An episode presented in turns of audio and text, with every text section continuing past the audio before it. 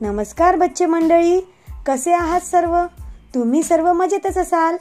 बच्चे मंडळी तुम्ही ऐकत आहे रेडिओ खंडाळा वाहिनी आणि मी मीनल अरुणराव देशमुख या वाहिनीवर तुम्हा सर्वांचे खूप खूप स्वागत करते. बालमित्रांनो नेहमीप्रमाणे आजही आम्ही घेऊन आलो आहे तुमच्यासाठी तुमचे आवडते छान छान कार्यक्रम. आज दिनांक पंधरा जून दोन हजार वीस. नेहमीप्रमाणे आजही आपण आपल्या कार्यक्रमाची सुरुवात करणार आहे. दिनविशेष जाणून घेऊन. तर ह्या दिनविशेष तुम्हाला सांगणार आहे. उपक्रमशील अध्यापिका साधनाताई पाटील. आणि यानंतर लगेच ऐकूया एक छानसं बालगीत.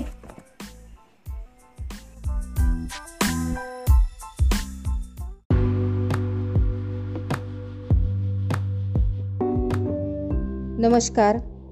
आज पंधरा जून दोन हजार वीस. आजचा दिनविशेष आंतरराष्ट्रीय हवा दिन. हवा ही मानवाच्या जीवनासाठी आवश्यक घटक आहे.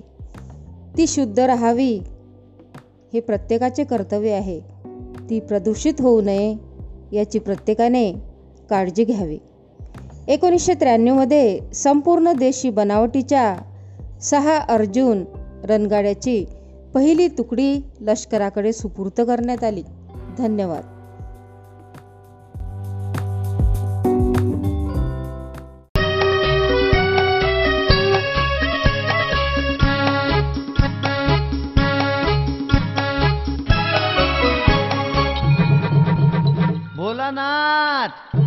अरे शकून सांग. अरे कोण पैसा देईल का ते बोल. अरे पाऊस पडेल काय?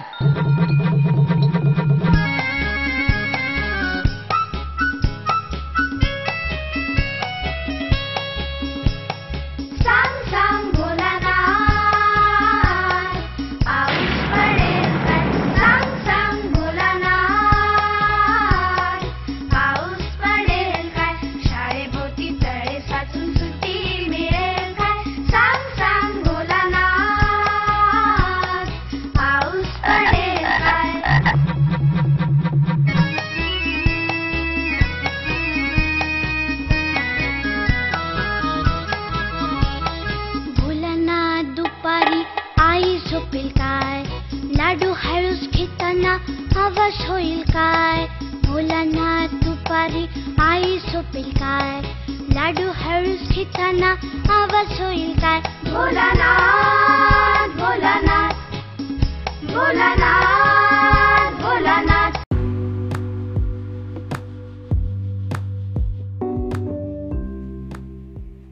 बच्चे मंडळी तुम्ही ऐकत आहात रेडिओ खंडाळा वाहिनीवरील शैक्षणिक कार्यक्रम. बालमित्रांनो तुम्ही ज्या गावात राहता त्या गावाचा कारभार कसा बरे चालत असेल असा प्रश्न तुम्हाला नेहमीच पडत असावा. तर तुमच्या या प्रश्नाचे उत्तर तुम्हाला मिळावे याकरिता रेडिओ खंडाळा वाहिनीने आजपासून ग्रामीण शासन संस्था याबाबतचा सविस्तर माहिती संवाद क्रमशः प्रसारित करण्याचा निर्णय घेतला आहे. विशेषतः इयत्ता पाचवी ते सातवीच्या विद्यार्थ्यांसह हा कार्यक्रम सर्वांनाच खूप उपयोगी होणार आहे. तर या कार्यक्रमाचे संयोजन व सादरीकरण करीत आहेत सौ सीमा ओमप्रकाश उगले उपक्रमशील अध्यापिका जिल्हा परिषद वरिष्ठ प्राथमिक शाळा माळेगाव बाजार पंचायत समिती तेल्हारा चला तर मग जाणून घेऊया ग्रामीण शासन संस्था ची माहिती व कार्यप्रणाली.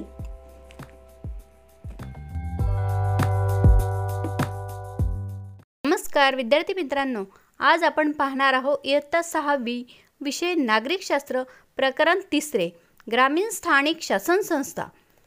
आपल्या देशाचा कारभार संघ शासन राज्य शासन व स्थानिक शासन असा तीन पातळ्यांवर चालतो. स्थानिक शासन संस्थांचे ढोबळमानाने ग्रामीण व शहरी स्थानिक संस्था असे वर्गीकरण केले जाते. ग्रामीण शासन संस्थांमध्ये ग्रामपंचायत पंचायत समिती व जिल्हा परिषद या संस्थांचा समावेश होतो. यांना एकत्रितपणे पंचायती राजव्यवस्था असे म्हणतात. बरं का विद्यार्थी मित्रांनो? यापैकी आज आपण पाहूया ग्रामपंचायत.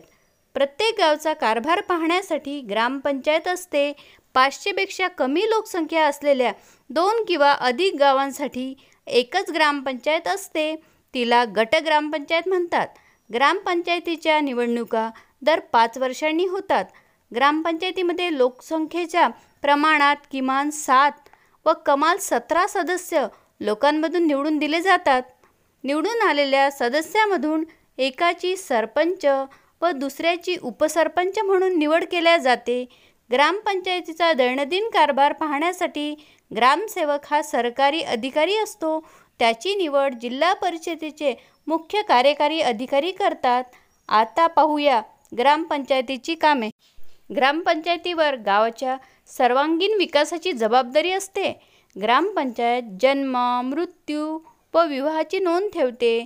रस्ते बांधणे दिवाबत्तीची सोय करणे सार्वजनिक स्वच्छता सांडपाण्याची व्यवस्था पिण्याच्या पाण्याचा पुरवठा करणे शिक्षण आणि आरोग्याच्या सोयी पुरवणे गावाचा आठवडी बाजार जत्रा व इतर सण उत्सव यांची व्यवस्था व नियंत्रण करणे अशी कामे ग्रामपंचायत करते. ग्रामपंचायतीच्या दर महिन्याला एक अशी बारा सभा होत असतात. त्यात कमीत कमी सहा ग्रामसभा असतात. ग्रामसभा म्हणजे काय माहिती आहे का? ग्रामसभा म्हणजे गावातील लोकांची सभा. गा ग्रामसभा हे गावातील लोकांचे सर्वात मोठे संघटन आहे बरं. ग्रामसभेमध्ये गावच्या विकासावर उत्पन्नावर व इतर संबंधित बाबीवर चर्चा व निर्णय होतात. ग्रामपंचायतमध्ये आता महिलांचा सुद्धा सहभाग लक्षणीय असतो. पिण्याचे पाणी दारूबंदी रोजगार इंधन व आरोग्य अशा विविध विषयावर महिला आस्थेने बोलतात. नैसर्गिक आपत्ती किंवा इतर महत्त्वाच्या कामासाठी सरपंच ग्रामसभा बोलवू शकतात. गावच्या विकासासाठी ग्रामपंचायतजवळ पैसा असणे आवश्यक आहे बरं? विविध करांची आकारणी करून ग्रामपंचायत पैसा उभा करते जसे घरपट्टी पाणीपट्टी बाजार यात्रा राज्य सरकार व जिल्हा परिषद यांच्याकडून मिळणारे अनुदान अशा उत्पन्नावर ग्रामपंचायत गावचा विकास करते. आता विद्यार्थी मित्रांनो मी तुम्हाला गृहकार्य देते.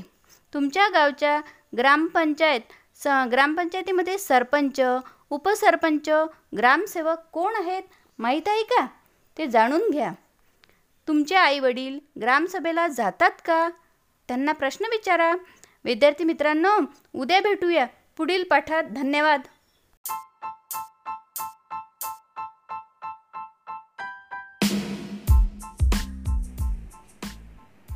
मित्रांनो तुम्ही ऐकत आहे तुमची आवडती रेडिओ खंडाळा वाहिनी. आणि आता वेळ झाली आहे तुमच्या आवडत्या कार्यक्रमाची. ती म्हणजे बोधकथा ऐकण्याची. बच्चे मंडळी तुम्ही तुमच्या आजीकडून तिच्या बटव्यातल्या छान छान गोष्टी तर नेहमीच ऐकत असाल. आज तुमच्यासाठी एक छानशी बोधपर कथा घेऊन आले आहेत. उपक्रमशील शिक्षक प्रवीण मुरलीधर चिंचोळकर जिल्हा परिषद प्राथमिक कन्याशाळा तळेगाव खुर्द पंचायत समिती तेल्हारा. चला तर बच्चे मंडळी ऐकूया एक छानशी बोधपर कथा.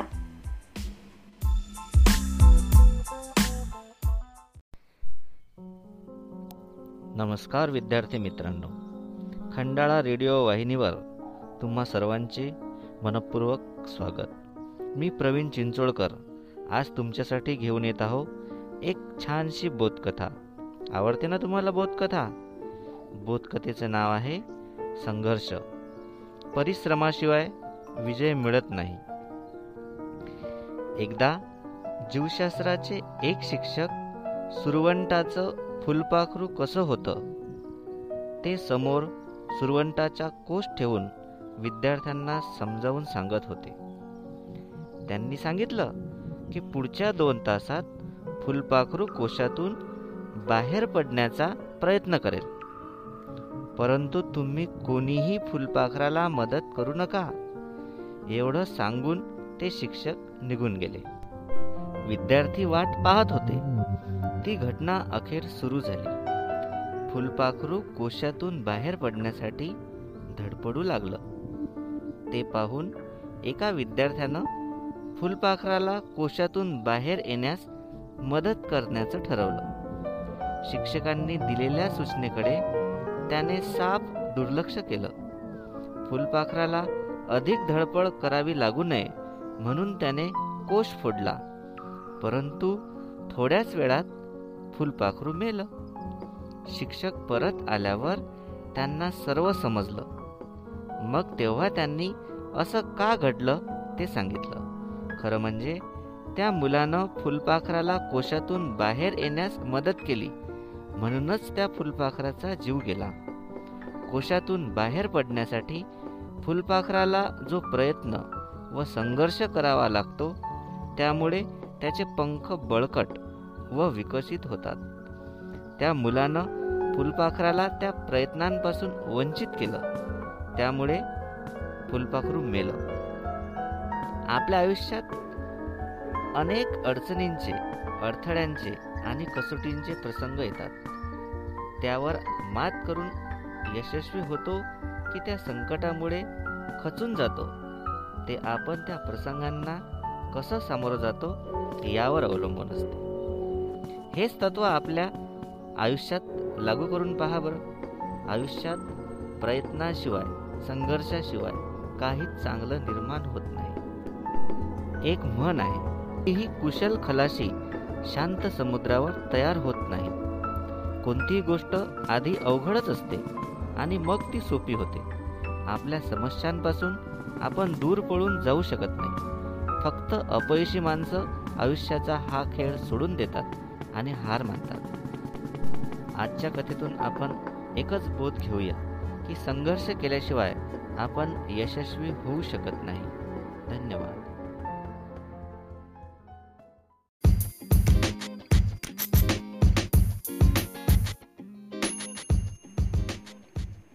बहुवसोत सुंदर संपन्न की महा प्रियमुचा एक महा राष्ट्र देश हा. बालमित्रांनो असे सुंदर संपन्न आपले महाराष्ट्र राज्य आणि आपल्या या महाराष्ट्र राज्याची माहिती जाणून घ्यायला तुम्हाला नक्कीच खूप आवडेल.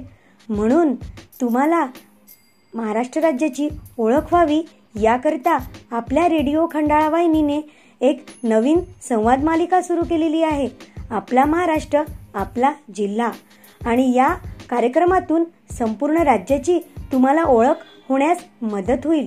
आणि या कार्यक्रमाचे संयोजन व सादरीकरण केलेले आहे उपक्रमशील अध्यापिका रेखा गीते पंचायत समिती अकोट जिल्हा परिषद वरिष्ठ प्राथमिक सेमी इंग्रजी शाळा आंबोडा. चला तर मग बालमित्रांनो ऐकूया आपला महाराष्ट्र आपला जिल्हा संवाद मालिका भाग पहिला.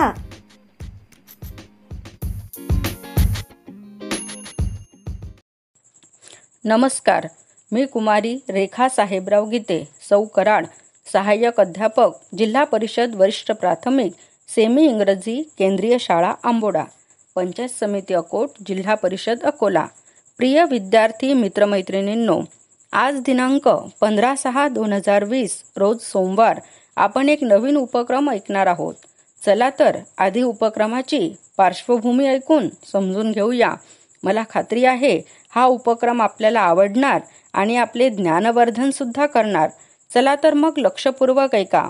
आपण पाहतो आपल्या घरात आजूबाजूला राहत असलेल्या अनेकांचं कोणतं ना कोणतं टोपण नाव असतंच. अनेकांना पाळण्यातील नाव हे तर असतातच. तसेच घरात आवडीने आणि वेगवेगळ्या नावाने बोलण्यासाठी अनेकांना टोपण नावे ठेवली जातात.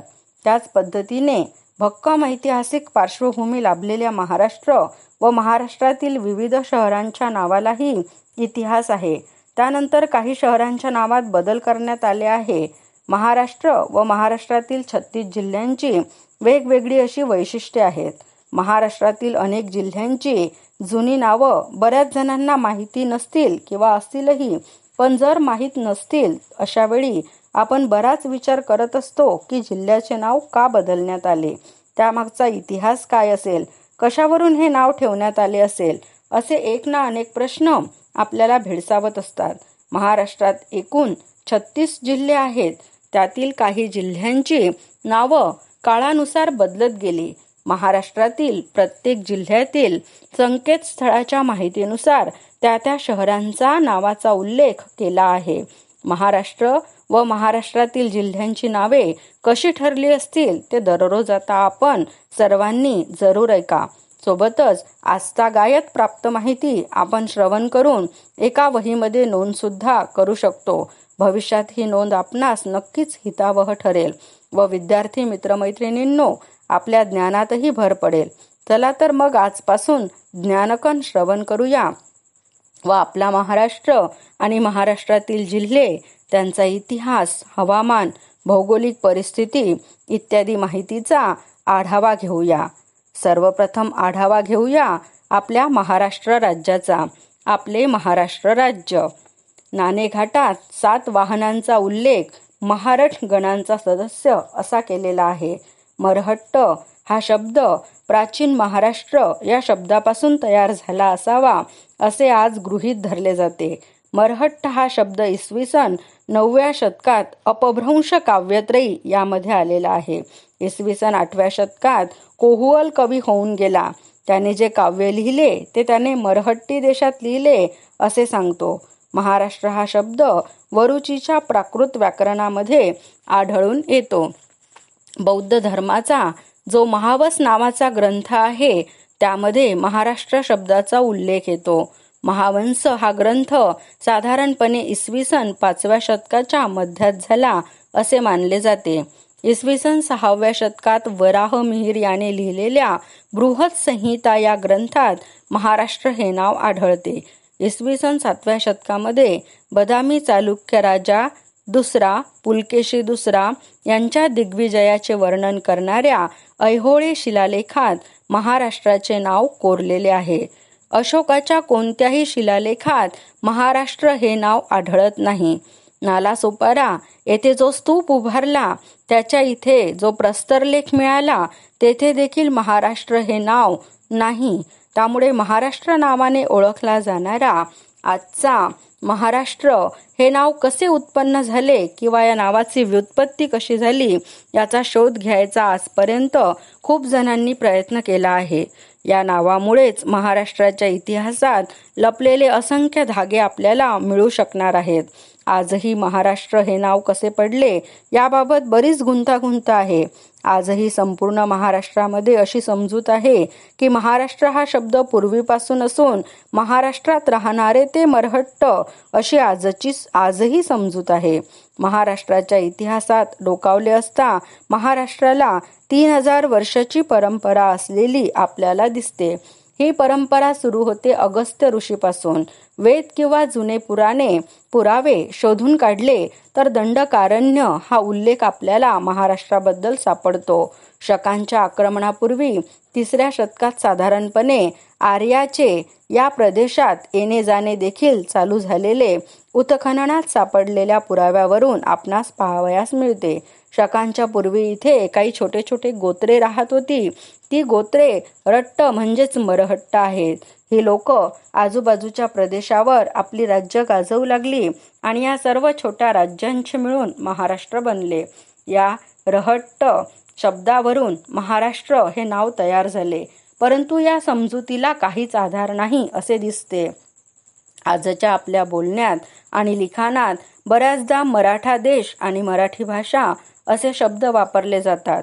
परंतु प्राचीन साहित्यामध्ये डोकावले असता ज्ञानेश्वरी किंवा महानुभाव साहित्यामध्ये हा उल्लेख मराठ किंवा मरहट्ट या नावाने बघावयास मिळतो. ही नावे प्राचीन साहित्यात दिसतात. आजच्या मराठ्यांच्या पूर्वजांचा उल्लेख प्राकृत ग्रंथातून मरहट्ट असा येतो. संस्कृत ग्रंथात यांनाच महाराष्ट्री कसे संबोधलेले आहे? इसवी सन दहाव्या शतकातील राजशेखर कवी सांगतो की महाराष्ट्रीय कुलवधूशी लग्न केले आहे. ती चाहुआन म्हणजेच आजचे चव्हाण. मराठ्यांना कानडी आणि तामिळ लोक आरिएरू या नावाने ओळखतात. युआन शॉंग जेव्हा भारतात आला तेव्हा त्याने महाराष्ट्राचा उल्लेख महोलचे असा केला आहे. त्याने महाराष्ट्राचे वर्णन करताना असे लिहिले आहे की महाराष्ट्राची जमीन अत्यंत सुपीक आहे. तसेच महाराष्ट्रातील लोक साधी परंतु तापट आहेत. यांच्याशी कोणी लढाई केली तर ही लोक त्यांचा पाठलाग करून शत्रूस मारतात. तसेच या प्रदेशाचे दुसरे नाव दंडकारण्य असे देखील आहे. अशा प्रकारे महाराष्ट्र हे नाव पडलेले आपल्याला दिसते. आवडली माहिती सर्वांना? उद्या आपण सध्याचा महाराष्ट्र व आपल्या अकोला जिल्ह्याबद्दल ऐकू. धन्यवाद.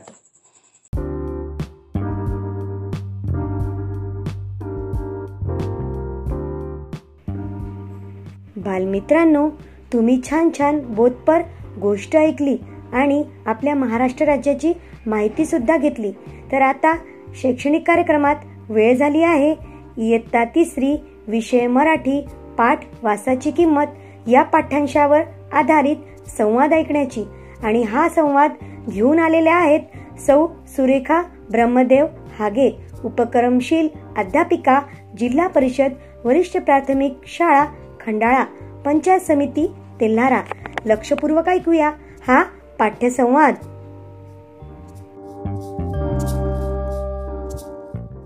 नमस्कार विद्यार्थी बालमित्रांनो.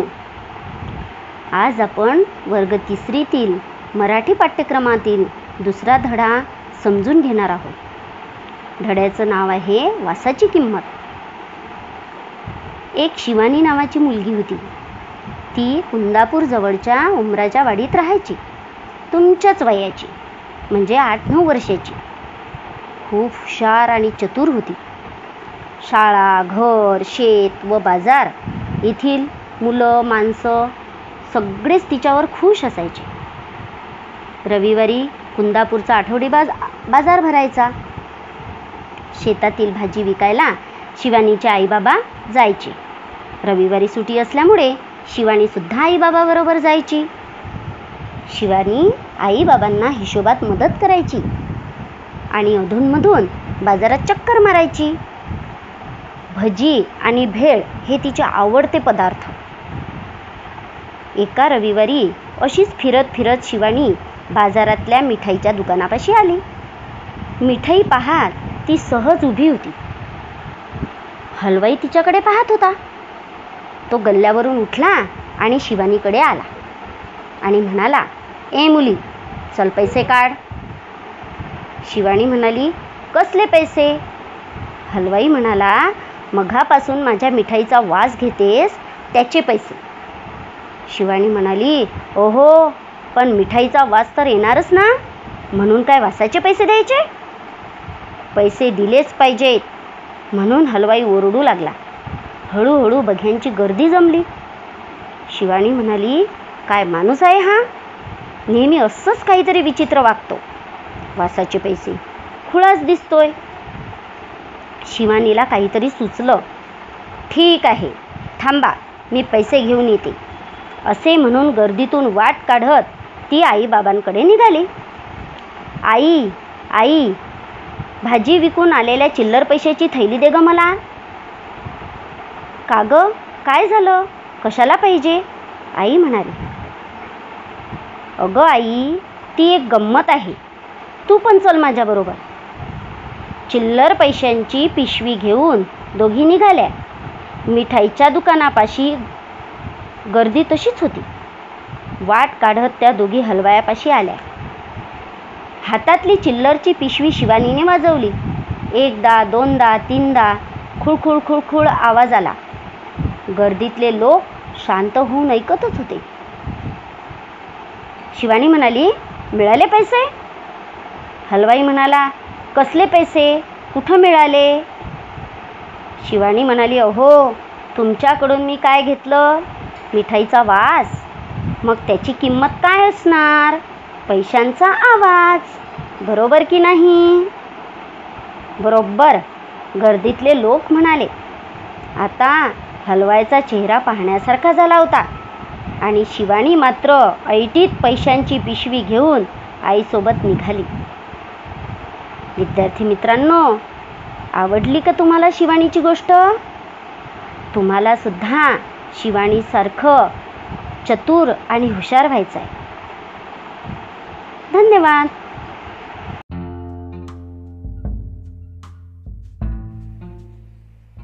बालमित्रांनो योग आहे आरोग्यासाठी क्रांती. नियमित योगामुळे जीवनात येईल सुखशांती. हे तर आपण जाणूनच आहात.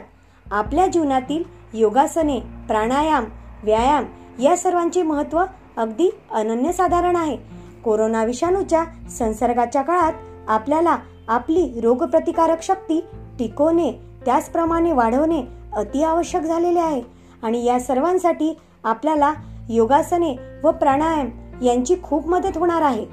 त्यामुळे आपल्या योगासने व आरोग्य या कार्यक्रमात आज ऐकूया शवासन या आसन प्रकाराची माहिती. आणि या कार्यक्रमाचे संयोजन व सादरीकरण करीत आहे उपक्रमशील अध्यापक श्री ओमप्रकाश पुरणमलजी उगले.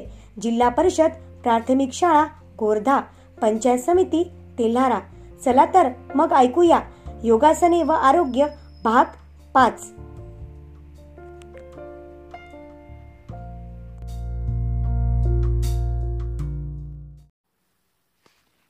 नमस्कार बालमित्रांनो.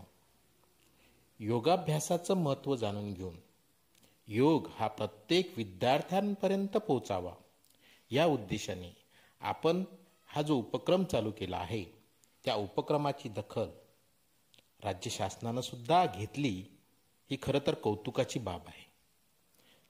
मित्रांनो नुकतंच राज्य शासनाच्या state council of educational research and training centre या शाखेनं बारा जून दोन हजार वीसला एक परिपत्रक प्रसिद्ध केलं आहे.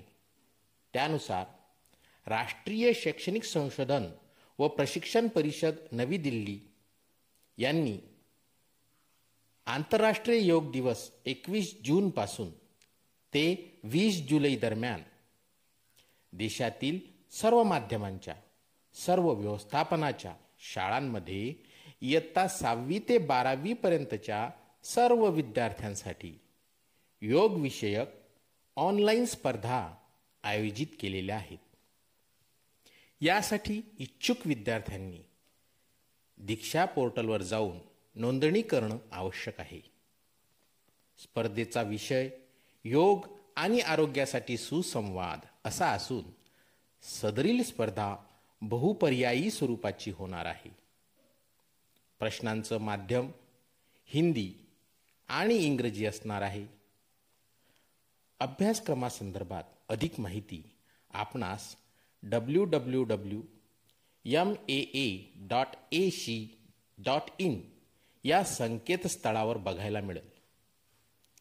तर मित्रांनो आपण या स्पर्धेत जास्तीत जास्त संख्येत सहभागी व्हावं एवढी विनंती. धन्यवाद.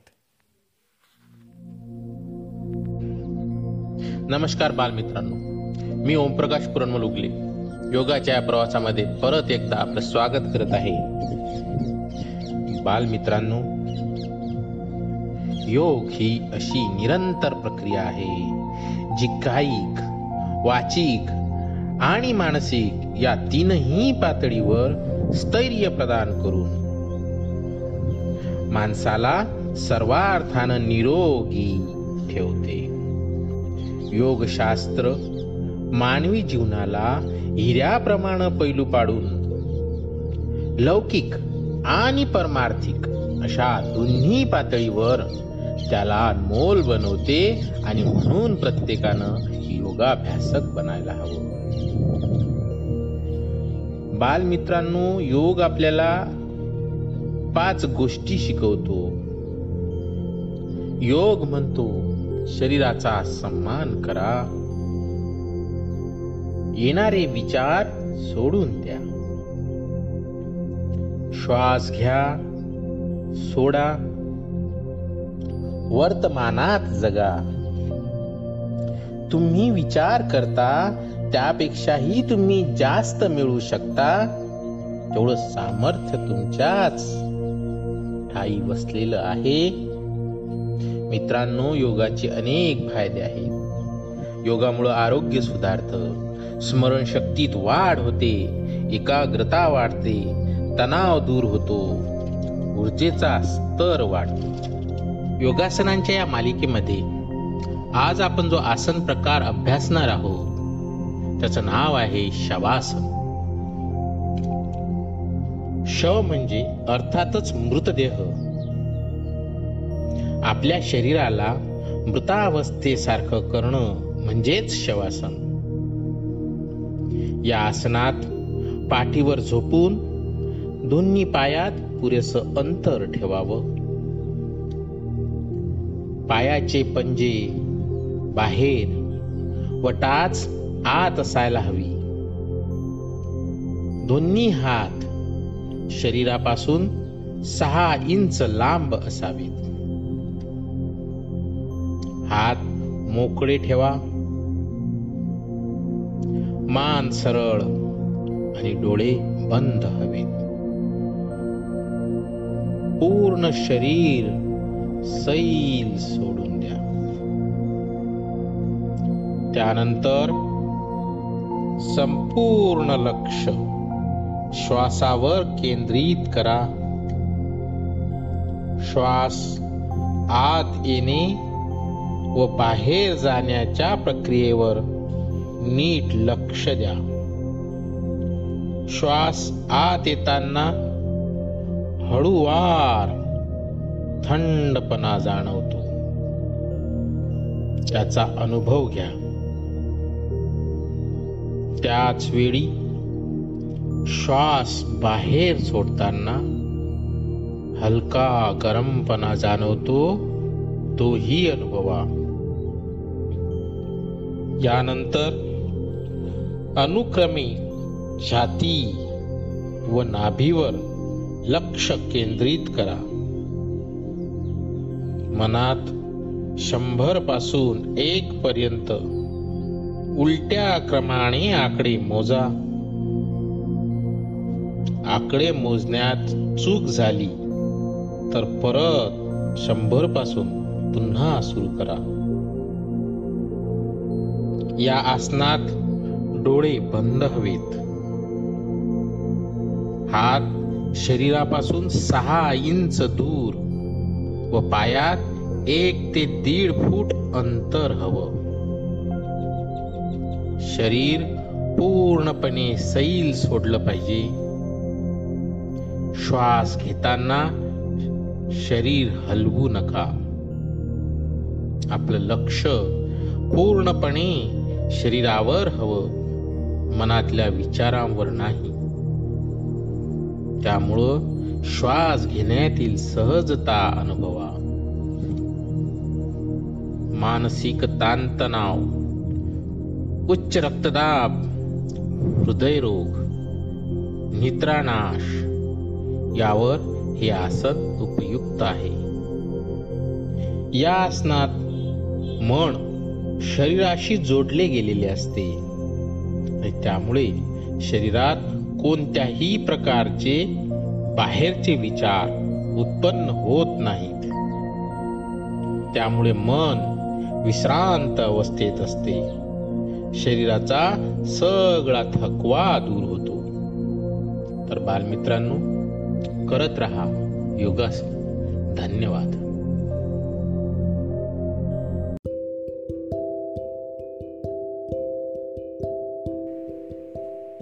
बालमित्रांनो व्याकरण हा विषय म्हटला की तुम्हाला बहुतेक घामच फुटत असावा.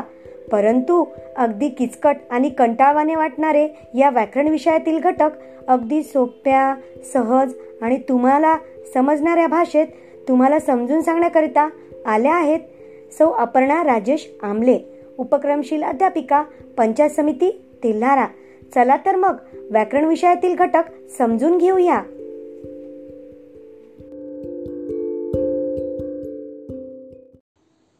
नमस्कार विद्यार्थी मित्रांनो. आपण काय बघत आहो मराठी व्याकरण. तर याच्यामध्ये आपण शब्दाच्या जाती पाहत आहो त्यात काल आपण नाम ही शब्दाची पहिली जात अभ्यासली. आज आपण सर्वनाम हा त्या पुढील प्रकार बघणार आहोत. मुलांनो मी तुम्हाला दोन उतारे ऐकवणार आहे. त्या दोन उतार्यांमध्ये तुम्हाला काय फरक जाणवते हा तुम्ही नोट करायचा आहे. तर ऐका. अथर्व हा इयत्ता चौथीमध्ये शिकतो. अथर्वने एकदा भाषणात भाग घेतला. अथर्वचा भाषणात पहिला नंबर आला. अथर्वला शिक्षकांनी शाबासकी दिली. अथर्वचे कौतुक सर्वांनी केले. आता दुसरा. अथर्व हा इयत्ता चौथीमध्ये शिकतो. त्याने एकदा भाषणात भाग घेतला. त्याचा भाषणात पहिला नंबर आला. त्याला वर्गशिक्षकांनी शाबासकी दिली. त्याचे कौतुक सर्वांनी केले. मुलांनो तुम्ही दोन्ही उतारे ऐकले असतील. तर या दोन उताऱ्यांमध्ये तुम्हाला काय फरक जाणवला? तो हा की वरच्या उताऱ्यामध्ये अथर्व हे नाव वारंवार आले. त्यामुळे ते ऐकायला चांगलं नाही वाटले. आणि दुसऱ्या उताऱ्यामध्ये अथर्वच्या ऐवजी त्याने त्याचा त्याला त्याचे हे नामाऐवजी शब्द वापरले गेले आहेत. म्हणजे ते ऐकायला आपल्याला छान वाटलं. म्हणजे जे शब्द नामाच्या ऐवजी येतात त्यांना सर्वनाम असे म्हणतात. तर आता आपण याची शास्त्रशुद्ध व्याख्या पाहू. नामाचा पुनरुच्चार टाळण्यासाठी सर्व प्रकारच्या नामांच्या जागी येणाऱ्या विकारी शब्दाला सर्वनाम असे म्हणतात. उदाहरणार्थ मी तू हा कोण काय त्याला. तर मुलांनो तुम्हाला सर्वनाम समजलं असेल. आता त्याचे सहा प्रकार पडतात. आपण त्याची फक्त नावे बघू. एक पुरुषवाचक नाम सर्वनाम. दोन दर्शक सर्वनाम. तीन संबंधी सर्वनाम. चार प्रश्नार्थक सर्वनाम. पाच सामान्य किंवा अनिश्चित सर्वनाम. आणि सहा आत्मवाचक सर्वनाम.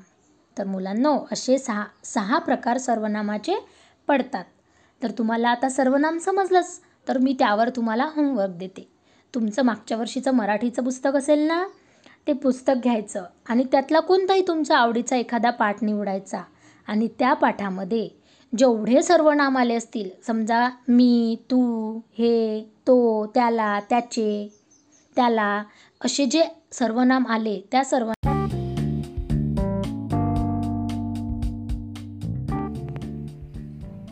बालमित्रांनो आपल्या सर्वांना माहीतच आहे कोरोना विषाणूच्या संसर्गामुळे आपल्या शाळा बंद ठेवण्यात आलेल्या आहे आणि या लॉकडाऊनच्या काळात आपले शैक्षणिक नुकसान होऊ नये व आपल्या ज्ञानात वेळोवेळी भर पडावी याकरिता आपली रेडिओ खंडाळा वाहिनी नेहमीच प्रयत्नशील असते आणि आमच्या या प्रयत्नांना आपण अगदी उत्स्फूर्तपणे प्रतिसाद देत आहात.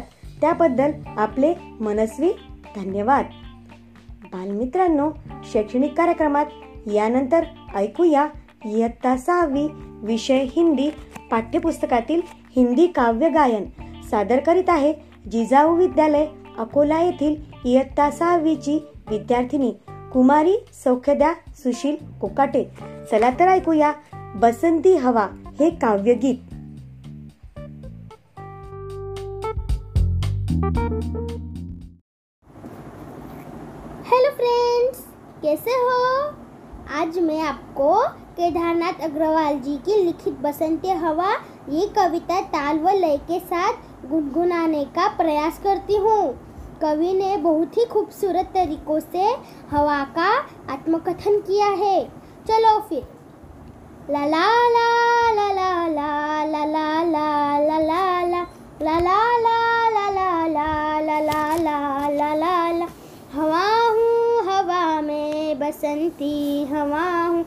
सुनो बात मेरी अनोखी हवा हूँ। बड़ी बावली हूँ बड़ी मस्त मोला बड़ी बावली हूँ बड़ी मस्त मोला नहीं कुछ फिकर है बड़ी ही निधर हूँ जिधर चाहती हूँ उधर घूमती हूँ मुसाफिर अजब हूँ हवा हूँ हवा में बसंती हवा हूँ ला ला ला ला ला ला ला ला ला ला ला ला चढ़ी पेड़ महुआ थपा थप मचाया गिरिधम से फिर चढ़िया मऊ पर गिरिधम से फिर चढ़िया मऊ पर उसे भी झकोरा किया कान में कूतर कर भागी में हरे खेत पहुँची वहाँ गेहुओं में लहर खूब मारी हवा हूँ हवा में बसंती हवा हूँ ला ला ला ला ला ला ला ला ला ला बसंती हवा हूँ बसंती हवा हूँ बसंती हवा हूँ थैंक यू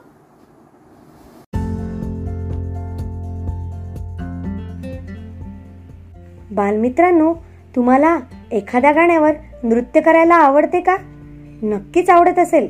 तर आता वेळ झाली आहे तुम्हाला एक गीत ऐकवण्याची आणि हे गाणे ऐकून तुम्हाला त्यावर कृती देखील करायची आहे व त्याचप्रमाणे तुमच्या मित्रासोबत किंवा तुमच्या लहान भावंडांसोबत या गीताचा सरावसुद्धा करायचा आहे. असे हे आनंददायी कृतीयुक्त गीत आपल्यासाठी घेऊन आलेले आहेत कुमारी कांचन धनराज घटाळे जिल्हा परिषद प्राथमिक शाळा पातोंडा पंचायत समिती अकोट. चला तर बालमित्रांनो सहभागी व्हा या कृतीयुक्त गीत सादरीकरणात.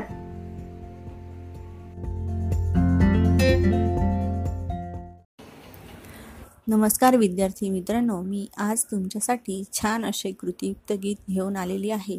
तेव्हा तुम्ही तुमच्या जागेवरच उभे राहा आणि कृती सांगितलेल्या कृती करा व कृती गीतसुद्धा म्हणा. उजवा हात हा पुढे करावे उजवा हात हा पुढे करावे उजवा हात हा मागे करावे उजवा हात हा मागे करावे हळूहळू त्याला हलवावे. हळूहळू त्याला हलवावे. गिरकी घेऊन गोल गोल फिरावे. गिरकी घेऊन गोल गोल फिरावे. डावा हात हा पुढे करावे. डावा हात हा पुढे करावे. डावा हात हा मागे करावे. डावा हात हा मागे करावे. हळूहळू त्याला हलवावे. हळूहळू त्याला हलवावे. गिरकी घेऊन गोल गोल फिरावे. गिरकी घेऊन गोल गोल फिरावे.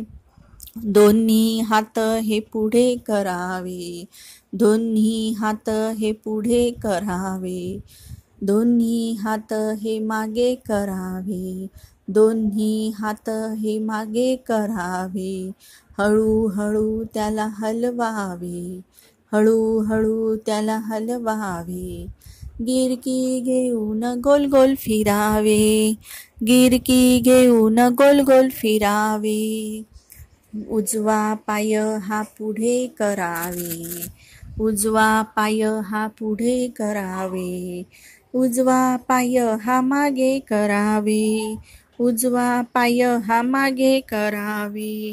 हळूहळू त्याला हलवावे. हळूहळू त्याला हलवावे. गिरकी घेऊन गोल गोल फिरावे. गिरकी घेऊन गोल गोल फिरावे. डावा पाय हा पुढे करावे. डावा पाय हा पुढे करावे.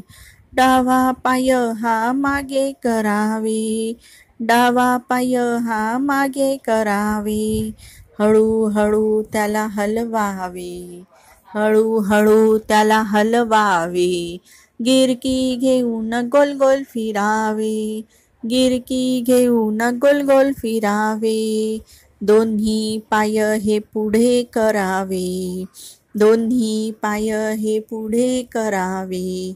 दोन्ही पाय हे मागे करावे. दोन्ही पाय हे मागे करावे. हळूहळू त्याला हलवावे. हळूहळू त्याला हलवावे. गिरकी घेऊन गोल गोल फिरावे. गिरकी घेऊन गोल गोल फिरावे. अर्धे शरीर पुढे करावे. अर्धे शरीर पुढे करावे, अर्धे शरीर मागे करावे, अर्धे शरीर मागे करावे, हळूहळू त्याला हलवावे, हळूहळू त्याला हलवावे, गिरकी घेऊन गोल गोल फिरावे, गिरकी घेऊन गोल गोल फिरावे, गिरकी घेऊन गोल गोल फिरावे. धन्यवाद.